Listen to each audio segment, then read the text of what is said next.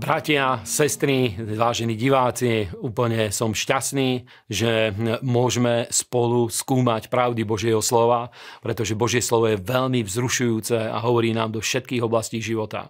Prvé miesto, ktoré dneska opäť pozrieme, je Žálm 71, 4 až 7.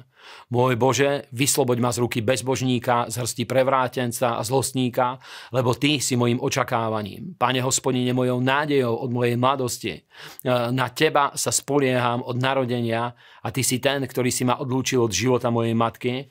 V Tebe je moja chvála a, a, a neprestajne a som ako zázrak mnohým, ale Ty si mojim silným útočiskom. Amen. Toto Božie slovo nám hovorí o tom, že skutočne, keď my sa nadejeme na pána z celého svojho srdca a aj v rôznych situáciách, v bojoch hľadáme v pánovi útočisko a víťazstvo, on spôsobuje to, že my sa stávame znamením pre ľudí.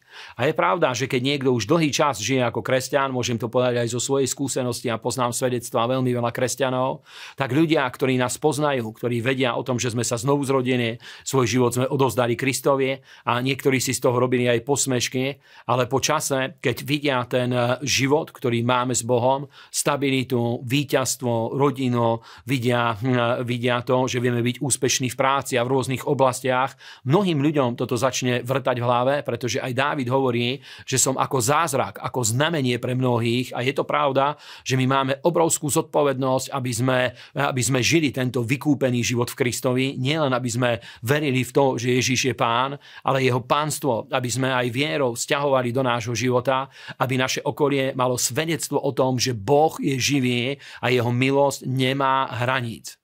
Druhé miesto, ktoré skúmame, je skutky Apoštolov, 4. kapitola 8 až 13. A vtedy Peter razom naplnený Svetým duchom povedal kniežatá ľudu a starší Izraelovi, ak sme my dnes vyšetrovaní pre dobrodenie učinené nemocnému človeku, čím alebo kým je tento uzdravený, nech vám je všetkým známe aj všetkému ľudu izraelskému, že menom Ježiša Krista, toho Nazareckého, ktorého ste vy ukrižovali, ktorého Boh skriesil z mŕtvych, tým tento tu stojí zdravý pred vami. A on je ten kameň, opovrhnutý vami staviteľmi, ktorý sa stal hlavou uhla, a nie je to v inom nikom spasenia, lebo ani nie je to iného mena pod nebom, ktoré by bolo bývalo dané niekomu medzi ľuďmi, v ktorom by sme mali byť spasení. A keď videli Petrovú smelosť a Jánovu, spozorovali, že sú ľudia neučení a prostí a divili sa a poznali ich, že bývali s Ježišom. Amen. A máme tu tri dôležité veci, ktoré nám Božie slovo hovorí. Za prvé, Peter hovorí, že tento človek bol uzdravený v mene Ježiša Krista. A to je veľmi dôležité, aby my vedeli sme smelo a odvážne v situáciách, ktoré sú prítomné v rôznych, eh, eh, rôznych, eh, rôznych situáciách, v ktorých stoja ľudia, v ktorých ich stretávame, aby sme im vedeli vydať svedectvo o moci Ježišovho mena, pretože aj my žijeme víťazný život skrze autoritu, ktorá je v mene Ježiš. A máme veľmi veľa svedectiev o vypočutých modlitbách, ktoré sme sa modlili v mene Ježiša Krista na základe zasľúbení Božieho slova slova, máme rôzne svedectvá o uzdraveniach, o vyslobodeniach a preto môžeme ľudí povzbudzovať na to, aby volali meno Ježiša Krista. Druhá dôležitá vec, ktorú hovorí apoštol Peter, že nie je žiadne iné meno, v ktorom by sme mohli byť spasení, ako meno Božieho Syna, Pána Ježiša Krista. A vďaka Bohu nepotrebujeme žiadne iné meno, žiadneho iného prostredníka, žiadneho iného pomocníka. Stačí to, že máme meno Ježíš a bolo nám dané a toto meno je úplne dostatočné pre každého človeka a pre každú životnú situáciu, v ktorej, v ktorej ľudia môžu stáť. A je dôležité, aby my sme uctievali toto meno a v sile a v moci tohto mena, aby sme chodili, žili, kráčali, aby sme ho rozširovali stále ďalej, aby čo najviacerí ľudia mohli vzývať meno Ježíš tak, ako aj my.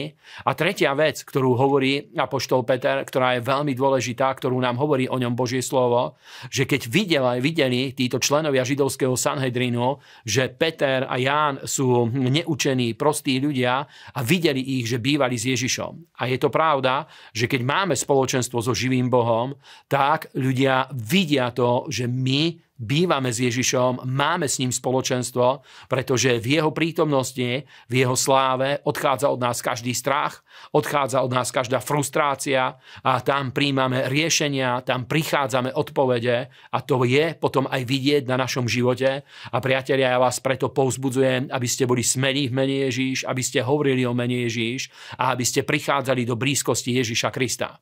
Máme druhú Samuelovú knihu, 11. kapitolu, 1 až 4. A stalo sa po roku, o čase, keď vychádzajú kráľovia do vojny, že poslal Dávid Joába a svojich služobníkov s nimi, aj celého Izraela a potom hubili synov Amonových.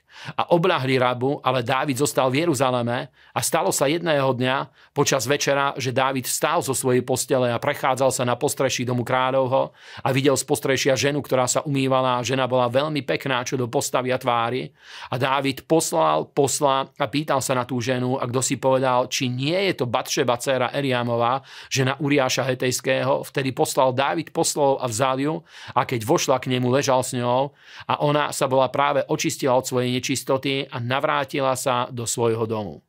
A toto slovo je veľmi hm, také, povedal by som, že aj bázeň budujúce, zároveň je v ňom obrovský smútok, pretože aj taký slávny bojovník, ako bol Dávid, padol a dostal sa do situácie, ktorá ho priviedla k pádu, čo aj nám hovorí, že musíme byť veľmi odvozretní.